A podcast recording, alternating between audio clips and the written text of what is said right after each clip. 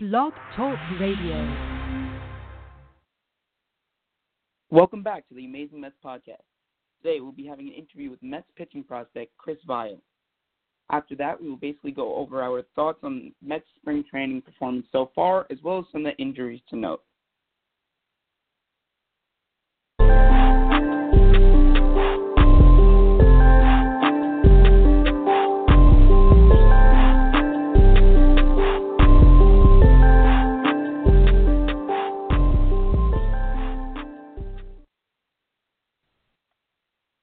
Welcome back to the Amazing Mets podcast this week. Uh, so this week is going to be a little bit different. Uh, John will not be joining us as he has come down with uh, the flu, so he's really not feeling well. But luckily, we're joined by one of our favorite callers, usually called annually. Uh, we have Tim, otherwise known as Mets Station on Instagram. Hey Tim. Hey Jake, what's up? Awesome. I'm re- I'm really Um, excited to have you. Yeah. So um, we're going to be going into the Chris Viall interview in a few minutes, but we can talk a little bit about um just you as a Mets fan and talk a little bit about um how long you've been a fan and and some of the good moments you've been at.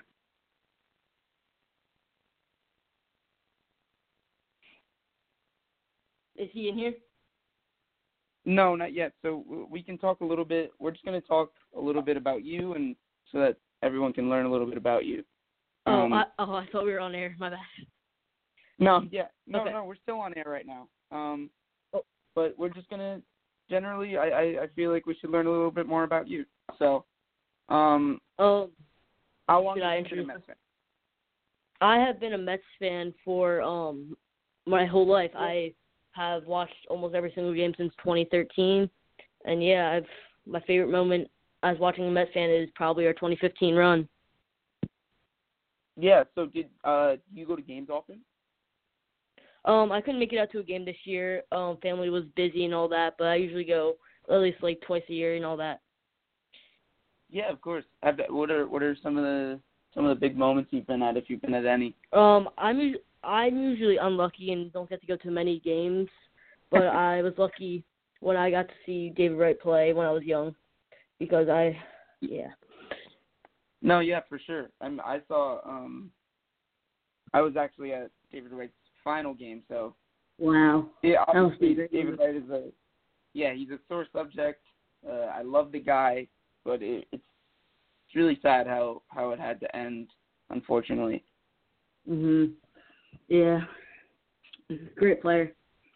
Great Yeah, person. so- During that 2015 run, what what games did you get out to, if you got out to any? Um, that was also another year my brother was going to college and all that, and yeah, couldn't make it out to any that year too. Super busy. Yeah, no, my I think my my biggest highlight from from that 2015 run was probably Cespedes' first game, which was totally surprise time. I mean, we it was we bought the tickets super in, in advance, super cheap, um, and it ended up being Cespedes' first game with us. So it was the beginning of. Uh, I'm pretty sure he didn't do too well in that game. I'm pretty sure he went 0 for 4, if my Mhm. memory serves me correctly. But um, yeah, no, that's that. Overall, I feel like either that or I also I was at um the Cespedes bat flip game. Bat flip game. Really? Oh, that was a Yeah, that was moment. that That's- was awesome. I know. I when I was watching that, I was hype. Oh yeah, no that that was that was the game to game to be at if if we were at any. So I was super Mhm. excited about that. Um, Yeah. actually, I was super sick. I was super sick too, like John is. So it's a little bit ironic that we started talking about that. But um, yeah, I was super sick. Did not think we were gonna go, and I was like, you know, Dad, this is like one of those once in a lifetime opportunities to maybe see something very special, and it turns out we got to see something that a lot of people still remember and still talk about. Yep, that was a great moment. Yeah, I loved it. So, um, we're still waiting for Chris. He should be on in a All right, minute so- or two. Should I introduce myself a little more? Yeah, sure. Go, go talk about yourself. Let us learn a little bit. So, um, as you may know, I run Mets Station on Instagram. I've run that for a year or two, and um, I recently I found an interest in our minor league system. So I think last July I started to make um NYM dot minors, and yeah, it's been growing since. Awesome. Yeah, no, that's awesome. I, I mean, I personally I found you. Pretty sure you followed me, and I found you, and I I mean I genuinely enjoy your content. So Mhm. uh, I'm, I've been a big fan I'm of your account. excited. lately. Oh, I I appreciate that. Um, yeah, no, I'm excited to. When we had to find another ho- another host, I, I felt like this, this was the one that I really had to push for. So, um, I'm Thank super you. excited for you to be here. I'm excited to talk about spring training in a little while, and I'm excited to do this interview with you. So, hopefully, Mhm. Chris is calling. Uh, he said he was going to be calling 8:05. So Mhm. let's see. Busy guy. Yeah, so let's just you know what, let's talk a little bit more about you. So who is uh your current favorite player, would you say? Um, my favorite player used to be David Wright, but of course he re- recently retired. Um, my favorite player that I um try to model my game after is Jacob Degrom. I love the way he plays. I've always been a fan of him. He goes after every batter with no fear. Yeah, no, that's awesome and a great guy to model your game after. So we'll we'll talk a Mhm. little bit more later so we can we can get the audience to know you a bit better. But for now, Chris Viall is ready to come on in. Welcome, Great. Chris. Hey, how you doing? How's it going, Chris? So uh, we're sort of just going to jump right into it so we can get as much information out of you as possible. Um, Sounds all good. but yeah, Tim is going to start with the first question, and we'll go back and forth. Okay, Perfect. so in 2013 you were drafted by the Giants in the 39th round, and you decided not to sign. What was the Yep. decision to push off the MLB like for you? Um, so going into that uh, kind of signing period in high school, I was committed to Stanford, and I always had a real emphasis on um, like valuing the college education, and both of my parents valued it highly. So for me, if I were to have gone out of high school, it really would have been I, I I would have had to be picked much higher up uh, than I actually did. So I don't. It wasn't a realistic uh, like thought for me to sign in the 39th round out of high school. But it was Mhm. nice to be picked. Obviously, it was awesome to be picked. Yeah, no. Uh, mean, congratulations on getting picked two times. Not not everyone in the world can say they got picked in the major league draft twice. Um, Yeah. so obviously they picked you for a great reason. You were a great pitcher out of high school, and you had an, an amazing time at Stanford. Um, Thank you, you while at Stanford, you hopped around from starter to reliever pretty often. Which one do you think during that time you became more comfortable with? I'm more comfortable as a starter. Um, but I think that being able to go into both roles in college uh, is a big advantage for me because, you know, going into um, years forward as a baseball player, I mean, I want to stay as a starter. I think my stuff plays best as a starter, but I just want to go out there and play some baseball and be competitive. So if they need me out of the pen, I already have uh, a lot of experience that I can fall back on, and I can fall into that role fairly easily if needed. Of course. Mhm. Um, so I have another question for you. Um, what do you think was the biggest difference in your game between 2013 and 2016? I think the biggest difference in my game was probably knowing more about pitch selection because in Mhm. 2013 I was just coming out of high school and we throw decently hard in high school.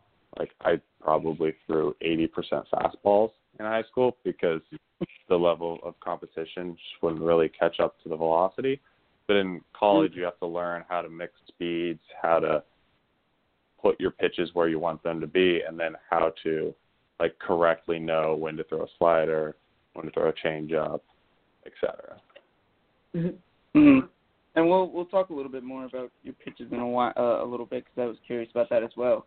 Um, Mhm. But as what what would you say is probably your favorite memory um, at Stanford as a Cardinal overall in your time there? Um, favorite memory would probably be it wasn't at Stanford because we were playing at Vanderbilt. Um, but my freshman year, I was able to play in a super regional at Vanderbilt, and unfortunately, we lost, and Vanderbilt went on to win the College World Series that year. Uh, but that was just an amazing experience. It was a great group of guys, um, and being able to play on that stage and compete at that level, especially as a freshman, for me was just a great experience. Of course. Um, what was it like for you to be drafted by the Mets as a West Coast native, going all the way to the other side of the United States? Um, I mean, going into the draft, you at least I pretty much accepted that. I mean, where, wherever picks you, picks you. If if it's Toronto, if it's the Mets, et cetera, you're going to get up and you're going to move. It's a very small percentage chance that you have a team draft you that's local. Um, and Mhm. I really like the Mets organization going in. I had talked to my at the time advisor, and he really enjoyed uh, the way that the Mets um, work with pitchers and work with guys within the organization to build them up, like uh, Degrom or Syndergaard. You know, the amazing um, like pitching work in that kind of regard. So when I heard or when I saw that I was drafted by the Mets, that was definitely a huge positive, and we were uh, really I was I really enjoyed that I'm able to be part of this organization. hmm Mm-hmm. So, um, as we were talking about a little bit earlier uh, with your pitches, so just to confirm, your pitch selection goes from fastball, curveball to changeup, correct? Uh, fastball, slider, changeup. Yeah. Slider change. Oh, Okay, I, Yeah, I missed that Sorry one. about that. No, it's cool. Um, so Mhm. between those, which one do you feel like you can rely on uh, most heavily? Um, I mean, I think most starting pitchers have to uh, defer to fastballs in most situations. I mean, I throw decently hard, so I'm able to get out of a lot of situations via a fastball. But the main part of my game that I look to improve on and move forward with is one, placing the fastball consistently um, in areas to lower my pitch count and get me deeper into games, and then two to do the same with my off speed pitches, although they might not be my uh, first line of um, offense.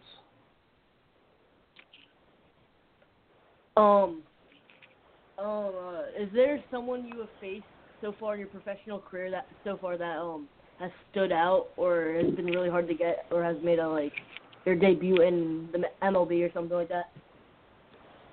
Um, so far that stood out it would probably be um so in college that would definitely be Carson Fulmer, just because he has a Oh, really aggressive wind up. Um and he I I faced him I think twice.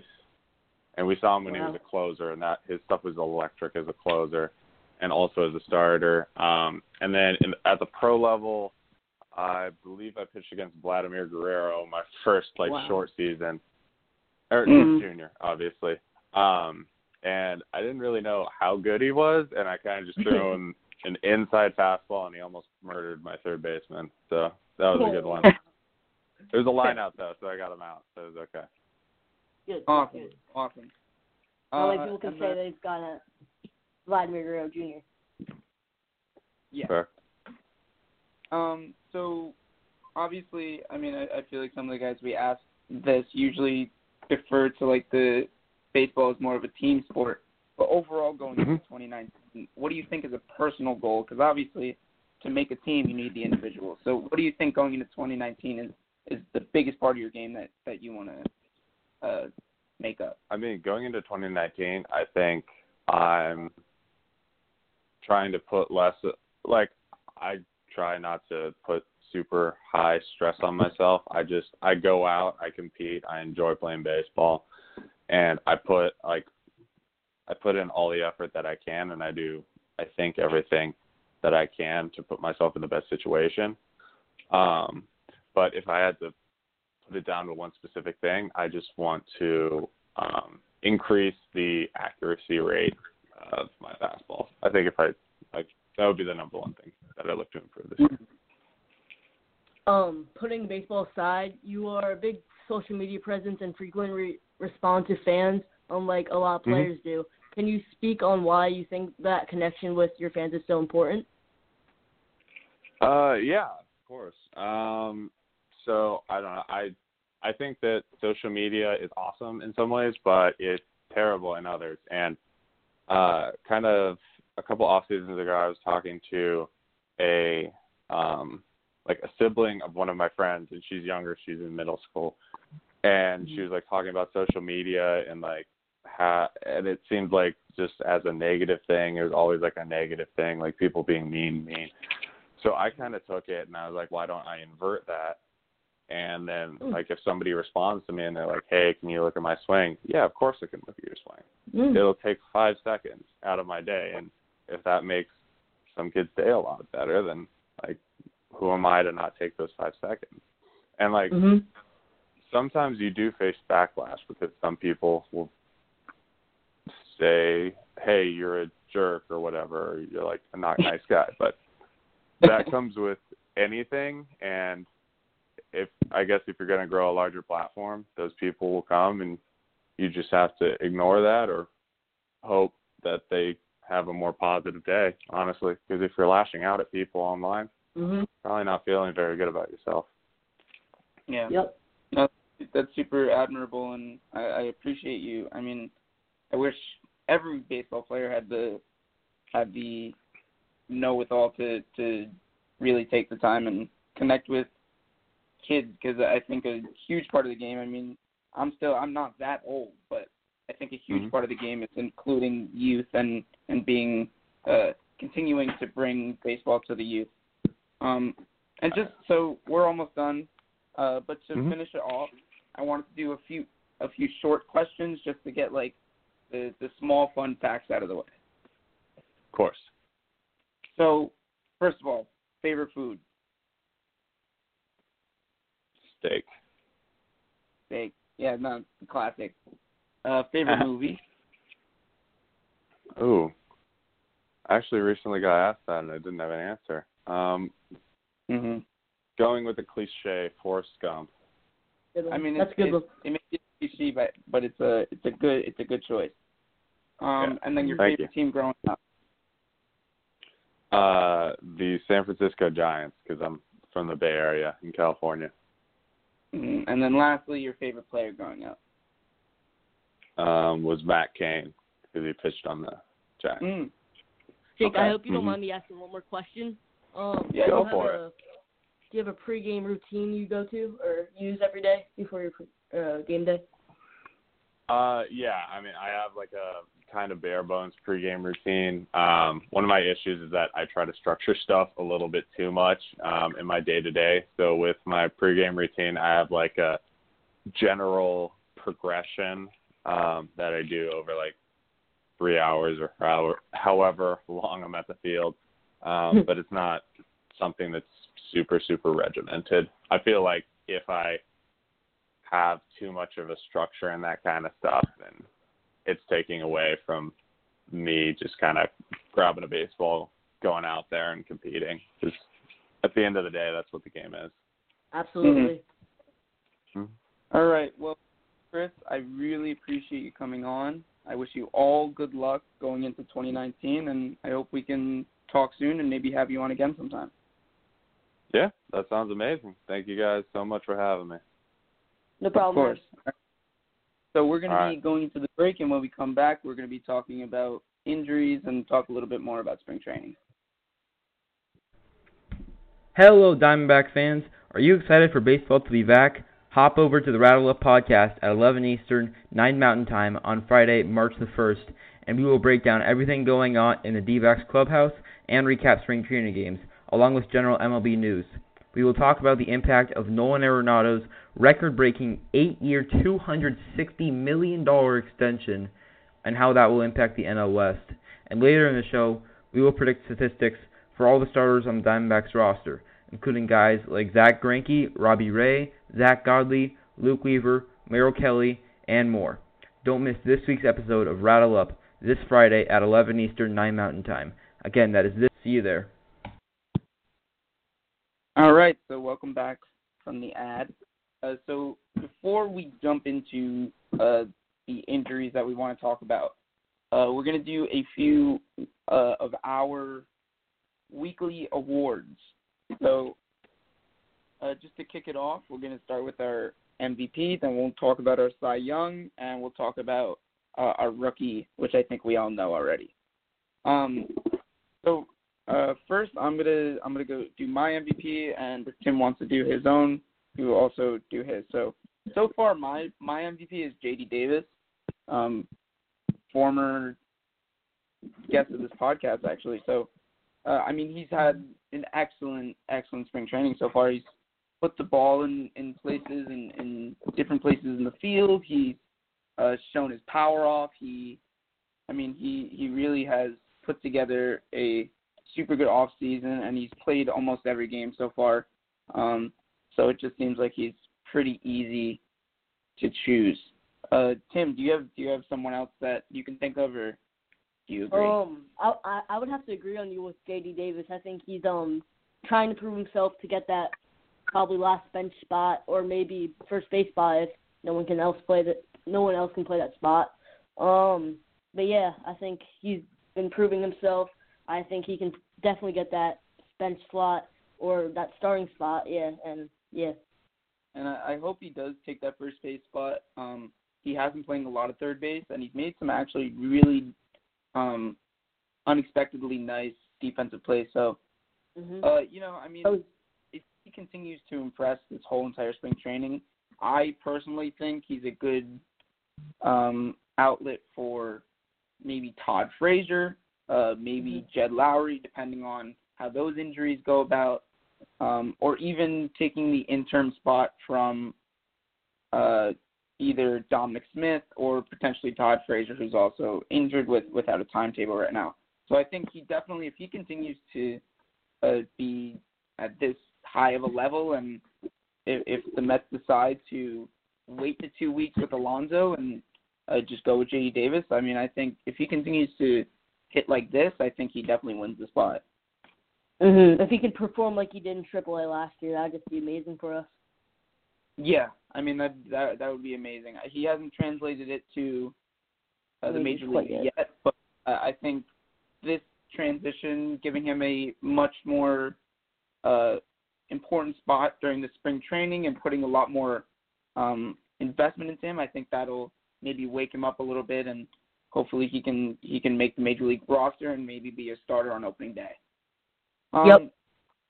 So let's talk about the Cy Youngs, which is a little bit weird just because it's the first week and no one has Yeah. pitched more than four innings yet. So Mhm. um, personally, my Cy Young is gonna. I'm gonna have to go with um, for a starter.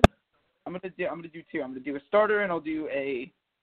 Um, I'm gonna do a starter and I'll do a relief pitcher. So my starter so far that impressed me the most was Syndergaard. I mean, he got through two innings and he looked good while doing it. And uh, I mean, I'm a big fan of the huge beard. So I, I think, I think, he, I think he looked great. Um, yeah. So do, do you agree, or do you have someone else to add? Yeah, I have to agree on that one. He was the only pitcher that went two innings out of our starters, I believe, that actually led zero runs. Matt Flip a home run to Lewis Brinson the other day. So yeah, I would have to agree. Syndergaard is our Cy Young of the week. hmm And then my two, I have to go with two relievers because they both have excelled um, and have not given up a run yet between their two Mm. innings each. Is Luis Avilan and Tim Peterson. And I think, I mean, I talked about this last week uh, during our preview. I think guys like Avalon, Bashlor, um, Peterson, the, all those young guys that are, are not the biggest names are probably going to be a big part of this team that keeps our bullpen as healthy as possible and keeps our bullpen as active as possible uh, throughout the whole entire season and keeps guys like Diaz good and keeps guys like Familia good and you know I mean I, I'm excited Mhm. to see what else these kids have to do. I mean they haven't even give up given up a run yet, so it's been only two innings, but you know.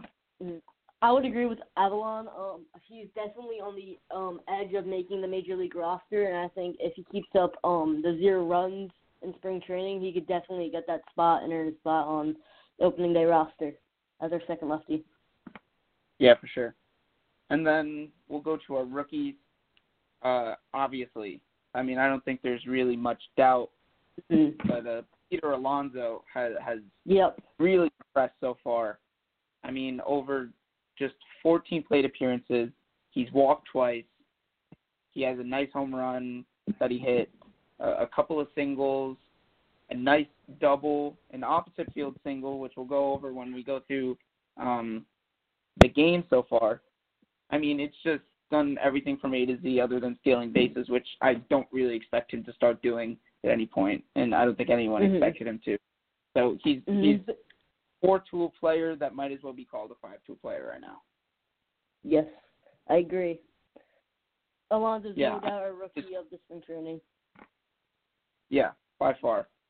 Um, so yeah, that, that's sort of our our weekly awards. I'm going to assume that's going to change up a little bit. Maybe we'll get some some guys who have really good pitching weeks and some guys who hit a little bit better. Um, so yeah, now we're going to talk a little bit about uh, the Todd Frazier injury to Mhm. his left oblique. Um, Yeah. he has not been given a ret- return date yet. Uh, he did receive a cortisone injection, but it doesn't really. Sort of weird that the two old guys that were going to be pushing together this this infield uh, have both gone down without a timetable. Yeah. I mean, it, to Um, me personally, I think it's a little bit stressful. Um, but then Mhm. again, I think it opens up a spot for guys like Davis. Uh, opens up Mhm. a spot for guys like Hechavarria, who can possibly play other positions in the field. It, it sort of loosens uh, the hold on what I I would think is sort of the veteran reliance, since we're paying them millions rather than the young guys who are be getting paid um nothing. Mhm.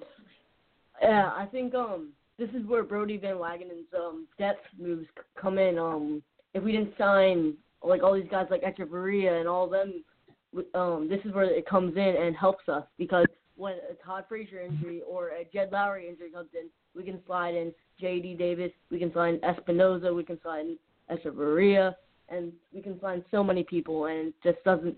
And they're pretty good players too, so it, it's like not that we're losing a spot there at all.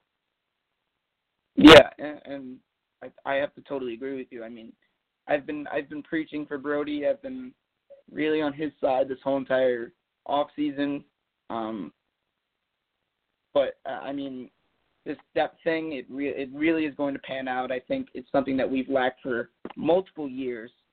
Um, and I'm happy it's been solved, and it's literally unfolding in front of us how it will be solved. Because honestly, even with Jed Lowrie and Todd Frazier out, say they're out the first two weeks. I'm not uncomfortable. I'm happy with Hetch in the field. I'm happy with Rosario in the field. I'm happy with Mhm. J.D. Davis in the field. We have Dominic Smith. We have, I mean, Cano. I think is a rock. I think he'll be around. He, he usually, he usually. I mean, he has a track record of of playing very often. So, um, hmm I, I think this infield, even with these two guys who are two big names, team going down uh, without a timetable, which could mean a lot of things. It could mean next week if he feels better, he's going to play. It could mean that he doesn't play the first month. Um, hmm Totally agree. so, yeah, we'll see. We'll see how those work out. Um, yeah. So I think, as I touched on a little bit earlier, I think the Todd Frazier going down. I mean, of all players to go down, I wish no harm on any of our players. But logistically, I think of all of our infielders to go down, eh, I'm I'm not happy it was Todd Frazier. I'm happy that it didn't happen to one of the young guys that we're relying on not only for this year but for the future because once they get that role, they're in it for a while. So, um, yep, I totally agree on that. yeah. It, I mean, it's it sucks. I never want one of our players to get to get injured, but you know, so that that wraps up the injuries. Other than Nimmo undercooking chicken, and making himself sick, who already batting today, he's totally fine. I just think it's at this point we can laugh because at first it was like a little bit nerve wracking, like oh my god, did he truly make himself sick? But uh, we can laugh at it now because he's uh, he's already back and he's already going to be he- hitting either tomorrow or on Saturday. Um, Yep. so now we're gonna jump back into a break, and then after that we'll be talking about um, going through each game and talking about uh, our highlights for those games. Yep. Hey guys, this is Benson from Bucco Booth, also producer here on this show. Just want to make sure you tune in. This Saturday at 8 a.m. Eastern, we have a very special episode of Bucco Booth for you. Pirates baseball is finally back. We're going to break down the week that was Pirates baseball, and we are so excited to give our weekly awards Player of the Week, Pitcher of the Week, Rookie of the Week, and maybe a Glove of the Week. You won't want to miss that. And so far, so good for Francisco Liriano. He's on pace as of right now to make the opening day roster. What will his role look like? Also, terrible news that Elias Diaz could miss opening day with an undisclosed illness. And we're going to be talking about Doc Emrick joining the Bucs announcing team earlier this week. All that and much more on this week's episode of Bucco Booth. Saturday morning at 8 a.m. Eastern. You don't want to miss it. Alrighty, so we're back, and uh, we're going to talk a little bit about, go a little bit in depth to each game, and talk about what sort of impressed us. Things that, obviously, spring training, you win and lose games, you you get a record, Mhm. but really what you're looking for is individual performances, um, which you don't always do when you watch baseball, but that that's essentially what I look look for. I, I don't know if you do the same thing, Tim. Yeah, um, I love looking forward to see the new guys coming in. I love seeing guys like Tim Tebow, Dilson Herrera, Rymer Liriano, and guys who normally wouldn't play. Get to see them and see what um get a peek at what our future would be. And the other day we got to see um 17 year old Ronny Mauricio. Um and yeah, he unfortunately struck out, but it's just great to see guys that are that young play on the Mets. Watching them live. Exactly. I just think it's sort of in a way it's fantasy camp for those guys and I mean if they if they do make it great but some of these guys won't make it and this will be their their major league opportunity. So it's fun to watch, it's fun to take notes on some of the guys and, and see how they do. Um so 1st Mhm. we're gonna be we're going to be talking about our first game. February twenty third we played the Braves and we won Mhm. four to three. Uh Yep. obviously I watched the whole game. I was super excited about it. I was I was glued to the screen. Best baseball yeah, back. I, I mean, just having baseball back, it, it's a great feeling. Uh, I mean, I love the Mets, but hopping from game to game is is a feeling I haven't had in a long time. So, um, yeah. I'm excited. I'm excited for it to be back. So, in our first game, obviously, the highlight of the whole game, I think any Mets fan can agree that Alonso's homer was on the first pitch that he saw in professional camp. Mhm. I mean, he just went dead center. So, I mean. I think we talked about it a little bit earlier. He's obviously our rookie of the year so far, um, and he he's already impressed me. Um, it's also good to see um newly acquired Met Robinson Cano go one for three with a um RBI on the day. So yeah, it was good to see that too from yeah from or off season. Yeah, I don't know about you, Tim, but I mean, seeing him literally in the Met, like, of course, we've had this conception that he's going to be a Met, but seeing him in the uniform just seems yeah, surreal. To chills. Yeah, as as a New York fan, obviously, I, I've known Robinson Cano for a long time, as you have, that he was a Yankee, and, Mhm. and knowing him as a Yankee, seeing him in a Mets uniform, I mean, it was, it was the same feeling as Curtis Granderson coming over, um, and seeing him in a Met uniform. Mhm. Um, so a few other highlights that I'll quickly go through because they were sort of smaller. Uh, Conforto had a nice hit up the middle, um, and it just seemed like his his fundamental swing is sort of back in check. It sort of seemed like it fell out a little bit towards the end of last year. Um, to, towards the end, end obviously he had a pretty good second half, but towards the end, end it seemed uh, he started to fall out and have a little bit of a different swing, but it seems like it's back after this this knock. Um, and then Mhm. obviously Kyle Dowdy impressed. Uh, I was excited to see him. Obviously we've had him on the show So it was super cool to see someone. Um, hmm a few actually, it was super cool to see them as, as I've talked to them and I know a little bit more about them. Yeah, it's also And good to see top, top ten prospect Anthony Kay with his first pick off of his pro debut in the spring training. Yeah, no, hundred percent. I mean, I I instantly I just thought like I think a big part of a pitcher, yeah, you can throw hard, yeah, you can you can uh, place your pitches well, but being a smart baseball player is a totally another uh, a total another Mhm. step. So Anthony Kay went through this inning. He already before he had an out, he had a man on first and third uh, after an error and a single which was a little bit, I mean, pressing towards me because I'm a big Anthony Kay fan. I want him to be a part of this rotation in the future. Um, so I was watching this inning specifically closely. Um, so after that, he has a man on first and third. Instantly, with honestly probably one of Mets are no the Mets are known to be giving up stolen bases often because of our pickoff moves um, and not checking one, runners often enough and to see Mhm. it, a really nice pickup uh, pickoff move was super exciting. Um, it's some of the small things that really excite me personally. Uh, so that pickoff move to take out um, the runner was great, and then he went straight into. He already had two strikes, so the next pitch was a strikeout, and then he uh, got a pop up. So I, I just wanted to Yep. highlight. I love smart baseball. It's it's one thing to play the game. It's one th- it's one thing to think about it smartly and to make the correct decision. Um, are we gonna jump into our second game against the Astros, or which game we jump Yeah, into Yeah, sure. next? Go for it. Go for it. Um, obviously this wasn't the best game. We lost ten to one, but we got to see a lot of new faces on the Mets, such as Keon Broxton and Wilson Ramos' debut. Yeah, I mean Wilson Ramos obviously also impressed in his debut. He went two for two, um, which which is awesome. I, I love to see a hitting catcher.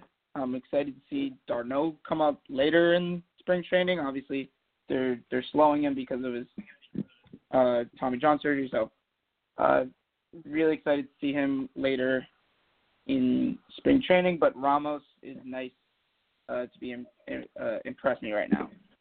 And another Um, new name we saw was Tim Tebow. Sorry for cutting you off there. Um, he hit the ball. The he hit the ball twice very hard, like a deep um left field a few, few times. Good to see that. Yeah, it was a diving catch made on him, which was uh, one of the top highlights of the day. So uh, I think that's Mhm. probably one of the best ways that Tim Tebow will be in the highlight reel each day, but that's just my personal opinion. Um, and then yeah, obviously Alonso hit a double in that game, and uh, pitchers just had a, a bad day. I mean, none of the pitchers in the game really stood out to me as um, having an individually nice performance. Obviously, the Astros have a, a top farm system along with a top team, so it's I, I give our guys a bit of credit to holding them to just ten runs, but that's just me. I think obviously they're a bunch of young guys. This was um, sort of an in betweener day where they sort of just threw guys out there because it was the second day. Um, hmm yeah, that that's that's about it. Um, going gonna into the third game? Yeah, yeah. All going right. into that third day against the Astros, tied um, for our first tie of the off season, which is the worst thing possible.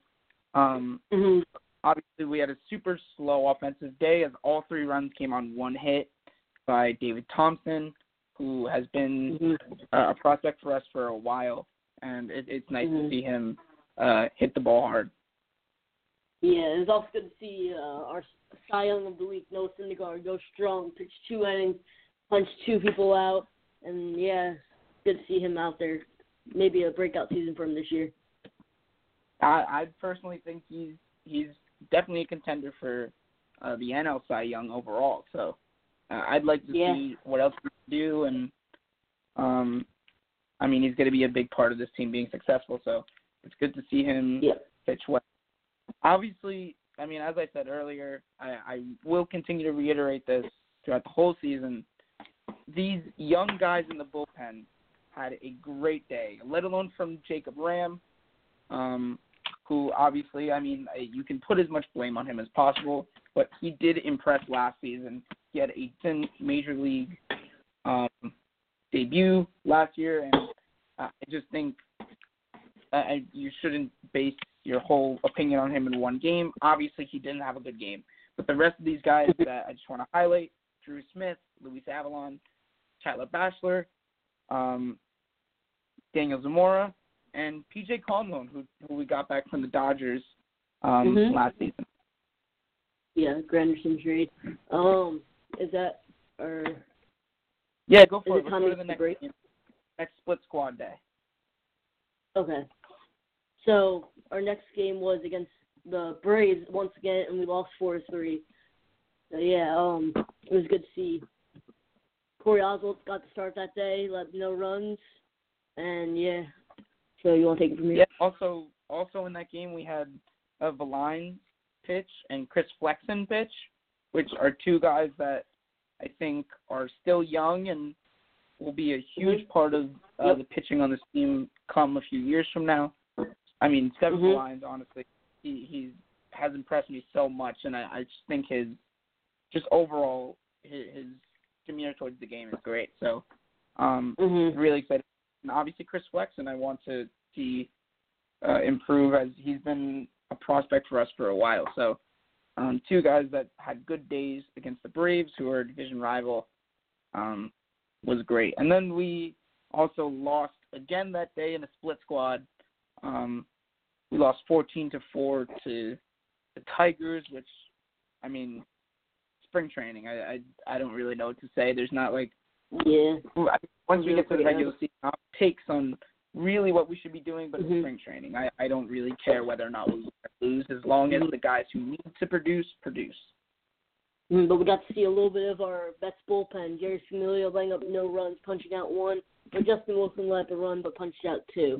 And we got to see Zack Wheeler, who we hope to see another resemblance of what he had in the second half last season.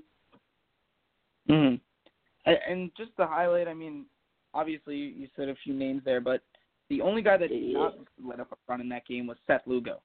Um, Yeah. I'm a huge, huge fan of. Highest spin rate on his curveball in the league.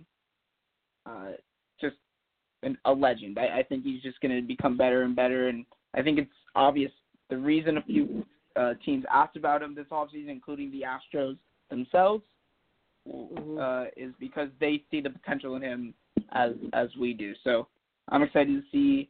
Hopefully, at some point, he can make his way into the rotation, but that's just my personal uh, personal goal. And then uh, also in that game, uh, Nimmo DH'd and uh, Cano hit went two for three, and Rosario went two for three as well. Um, That's good to see.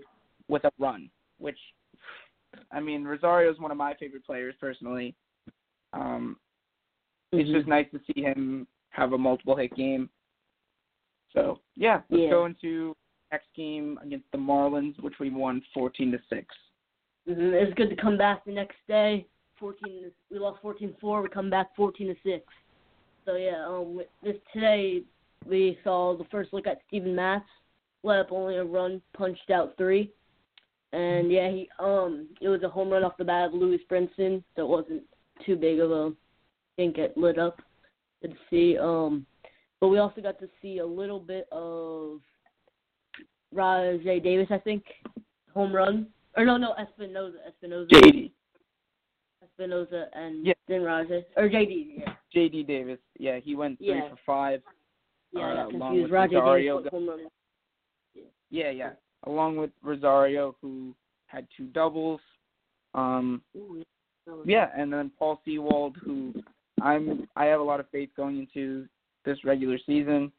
Um, he got caught off guard by a by a home run, but followed up with two Ks afterwards. So not too worried about him.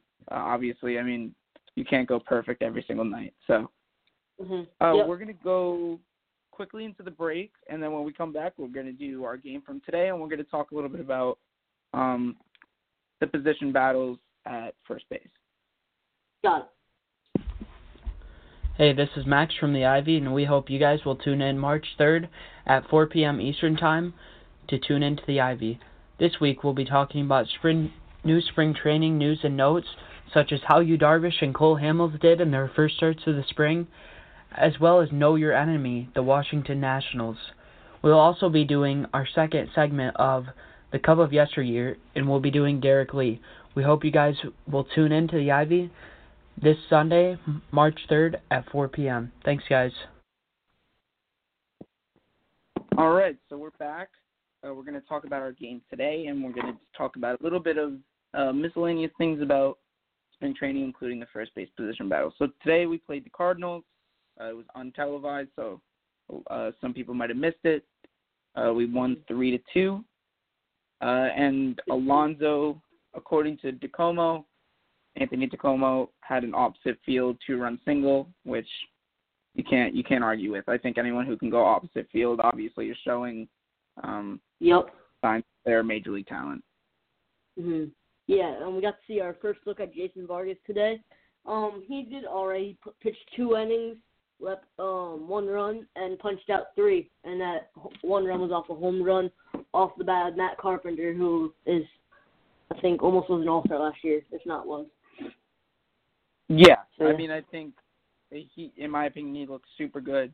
Uh, I think because of the spring training, the just because of how they track stuff, the pitch count wasn't out there, and it didn't really have um, how he was pitching and the speed. But um, I'm going to assume because he was getting guys out that he was pitching pitching well and using his pitches, as we were talking about a few podcasts ago, um, that he's trying to reinvent the way that he uses his off-speed pitches. So um, I'm going to assume that that's what he was doing to get these guys out. But um, otherwise, Conforto went two for four. Uh, he also had a stolen base. Yeah, um, that as well.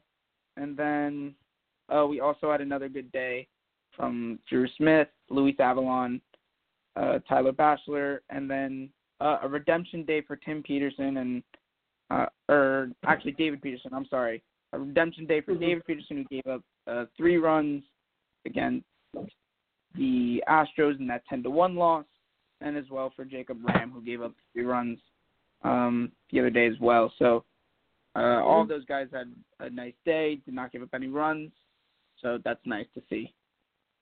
Yep. I was good to see young guys right. do good in spring training. Exactly. Hopefully they can translate it, but um, I'm going to make a safe assumption that and say that they will because they did it last year. Um, so let's talk a little bit about the position battle so far. So, who do you think, in your opinion, would be your first baseman opening day right now, if it was up to you? Um, I'm a I'm a big fan of uh, having Alonso um for the extra year. I think we need a future, and I think waiting the two weeks could uh definitely get us there, and we won't have to worry about re-signing him for that big contract. We can keep him for the extra year. But um, I think we have the options to fill that extra week too. I think we have J.D. Davis. Um, I doubt Todd Frazier will be back, but um, we have plenty of people to fill in that spot. Spot. So um, I'm not too worried about um starting Alonso opening day, but yeah. Yeah, and I mean, other than uh, Davis, I think Dominic Smith. I mean, he came into camp skinnier than he was last year, and he did lose a lot of weight last year. So, um, I'm excited to see what else he can do. He's only had five at bats so far, but that's due to um, two walks, so it comes out to seven plate appearances. He's only played in four games, um, but he does have three hits, so he's hitting 600. Um, his on bases at his 714 because of the walks, and I mean, well, I, I say give him a chance. I say let Alonso DH a few days and see what Dominic Smith can do at first. Um, Yep. Especially because it should be more of a battle. It shouldn't be just assuming that Alonso is going to be our major league talent because, I mean, whenever you make an assumption in baseball, it could turn out wrong, no matter who you are. Yeah. Mhm. Uh, So, so yeah, yeah. I think so. You're sticking with JD Davis, and I, I, would like JD Davis on opening day, but if Dominic Smith also impresses, I think they should give him the chance. Um, Absolutely. yeah, and then also third base is obviously going to be a little bit of a contention, uh, just because of the Todd Frazier injury as well as the Jed Lowrie injury. So again, if it was up to you, who would be your third baseman opening day? Um, if we slide Dom Smith over to first base, you can always put J.D. Davis there. Um, Mm-hmm. So yeah, I think put J.D. Davis there. Hopefully Jed Lowrie's back by opening day. Hopefully Todd Frazier isn't too seriously injured. But yeah, I think those guys could be our opening day third basemen. Yeah, and I think what's interesting is that obviously we we draft uh, we didn't draft we we picked up an off season uh, looking for versatility, and obviously, I mean that's sort of why it's more of a question of who less of who will win it, more of who will be able to be in the positions. I, I think all of these guys are definitely capable of of being major league talents, including J.D. Davis, who really hasn't shown it yet, but I think he's 100% capable when you really put the ball into his hands. When the Astros really never did. Um, actually, actually, I might want to change my pick. I think if we want to stick with J.D. Davis or Dom Smith at first base, I say we put um, I say we put Jeff McNeil at third base, and then we slide uh Lagares back in the center, and then Conforto Hmm. obviously in left, and Nimmo in right. yeah, that's an interesting Or- take. And I mean, I was gonna, I was actually gonna hop into something about McNeil as well, but um, obviously he has not done too much this spring training. I mean, he's only played in Mhm. two games. He only has four at bats so far. While I mean, the the most at bats on the team obviously is uh, the guys that have played every day, which are between Alonso and J.D. Davis at 16 and 12, and Conforto also has 12. So what's I think we got to give him more at bats. Sorry. yeah, for sure. Uh, what's a little bit weird to me is the whole entire committing to McNeil in left field, but not really giving him that advantage during spring training to really maximize his defensive talent out there. So I just find that a little bit weird. I'm going to make an assumption, which obviously it's not good to assume in baseball, but um, I'm going to assume they're doing backfield stuff with McNeil away from the cameras and and working on his defense there. I think the bat, even though he had a great bat last year, he should be working on his hitting. So I don't know. I think in the next coming week, I I would like to think that he's going to get more time than Gregor Blanco or Rajai Davis, who both have nine at bats already, um, or even guys like Keon Broxton, who will make the major league roster. I I, I think he's sort of secured to make um, that backup role, say that double backup role behind Lagares. Um, I, I Mhm. feel like McNeil should be filling out that left field spot, and then you build around that rather than Yeah, I agree. leaving out and doing it on backfield. Um, hmm so yeah, I that's, say that's my whoever deserves it deserves it.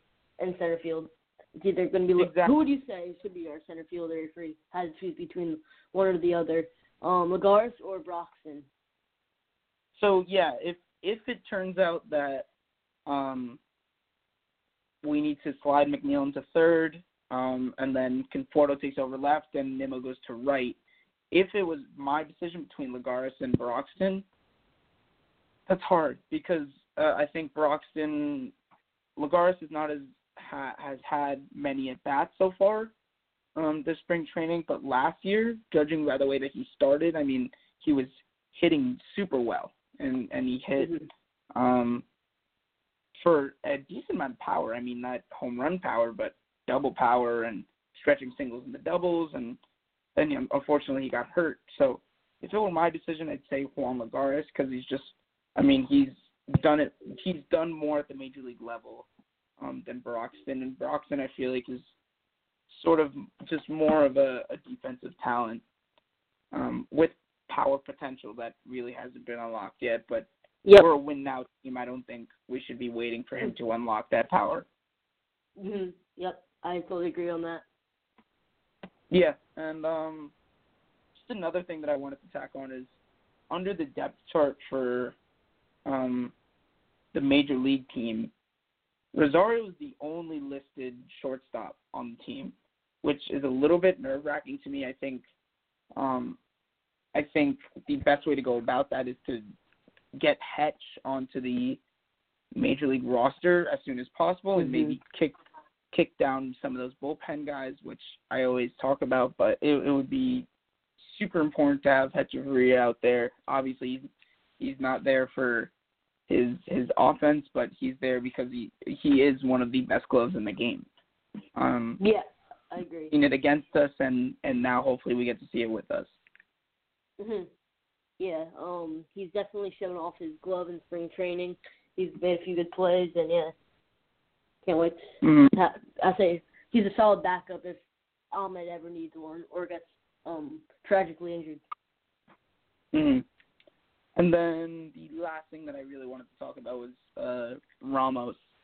Uh, obviously, I mean he's gone three for seven so far. He's only played in three games, but I Mhm. think I mean everyone that we acquired so far is sort of impressing. Uh, other than obviously Familia needs to mess it up a little bit. Um, but I, I just feel like Hmm. I'm excited to see what what really what Brodie set in motion. It just seems like that everything that he's done so far is great, um, but it's only been one week, so I, it's Mhm. baseball. It could be great one week and horrible the next. So uh, we sort of have to wait and see. Yeah, the one question I had for you, obviously Ramos is going to be the opening day catcher, but um, obviously we'll need a backup. So who do you think it should be, Travis d'Arnaud or Devin Mesoraco? Uh, you know, I think it should definitely be Mesoraco, but I'm going to put a little Mhm. asterisk next to that just because they've been talking about d'Arnaud being sort of their Austin Romine in a sense, where he could play catcher some days, or you could slide him in at third base, or you can slide him into the outfield, which we haven't seen it all yet. He hasn't even played Mhm. uh, he hasn't even played the outfield professionally yet. He hasn't. He's played third and second in the same game only once. Um, so I don't really know how d'Arnaud really fits into the whole scheme of things. It just seems like they don't want to let go of him. They don't want um let go of his talent because obviously there's talent there. I think d'Arnaud is a really good catcher once the health is there, but I mean he just Mhm. cannot stay. healthy. Um, so I did after my little spiel, which I always have to spiel a little bit, but um, I think d'Arnaud won't be the backup catcher, and I think Mesoraco will take it hmm because Degrom and Mesoraco have a great relationship, and hmm uh, I think that should be playing to Degrom at this point after uh, annoying him this off season. Yeah. Um. Yeah. Also, Travis is coming off a little bit of an energy injury, so we don't want to bug that or poke that a little bit more than it already is. Oh yeah, and I feel like we're saying that most of the time that he's he's going to be Mhm. coming off this.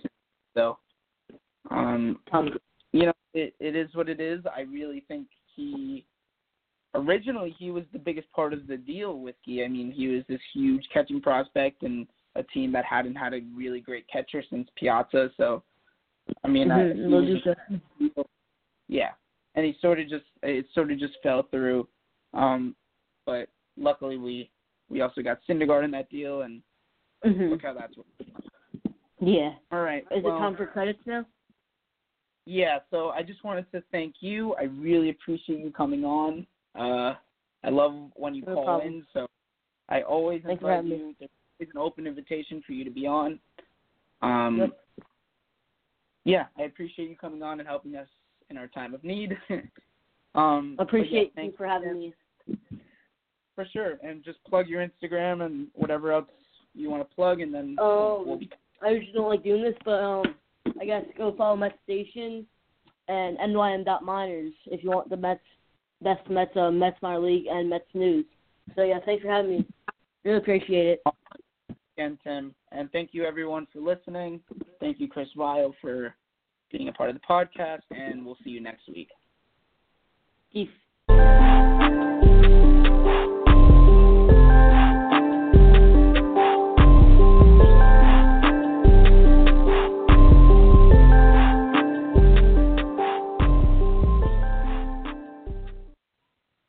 Amazing Mets is produced by Benson Fector.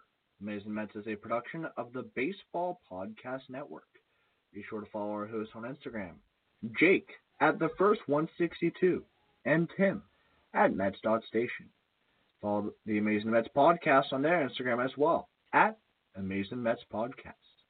For more Amazing Mets podcast content, be sure to head over to our website at baseballpodcastnet.com. Be sure to follow the Baseball Podcast Network on all their social media platforms as well. Instagram at Baseball Podcast Net, Twitter at Baseball Podcast One. That's P O D C A S One. YouTube at Baseball Podcast Network, and SoundCloud at Baseball Podcast Network. Thank you for tuning in to Amazing Mets. We'll see you next time.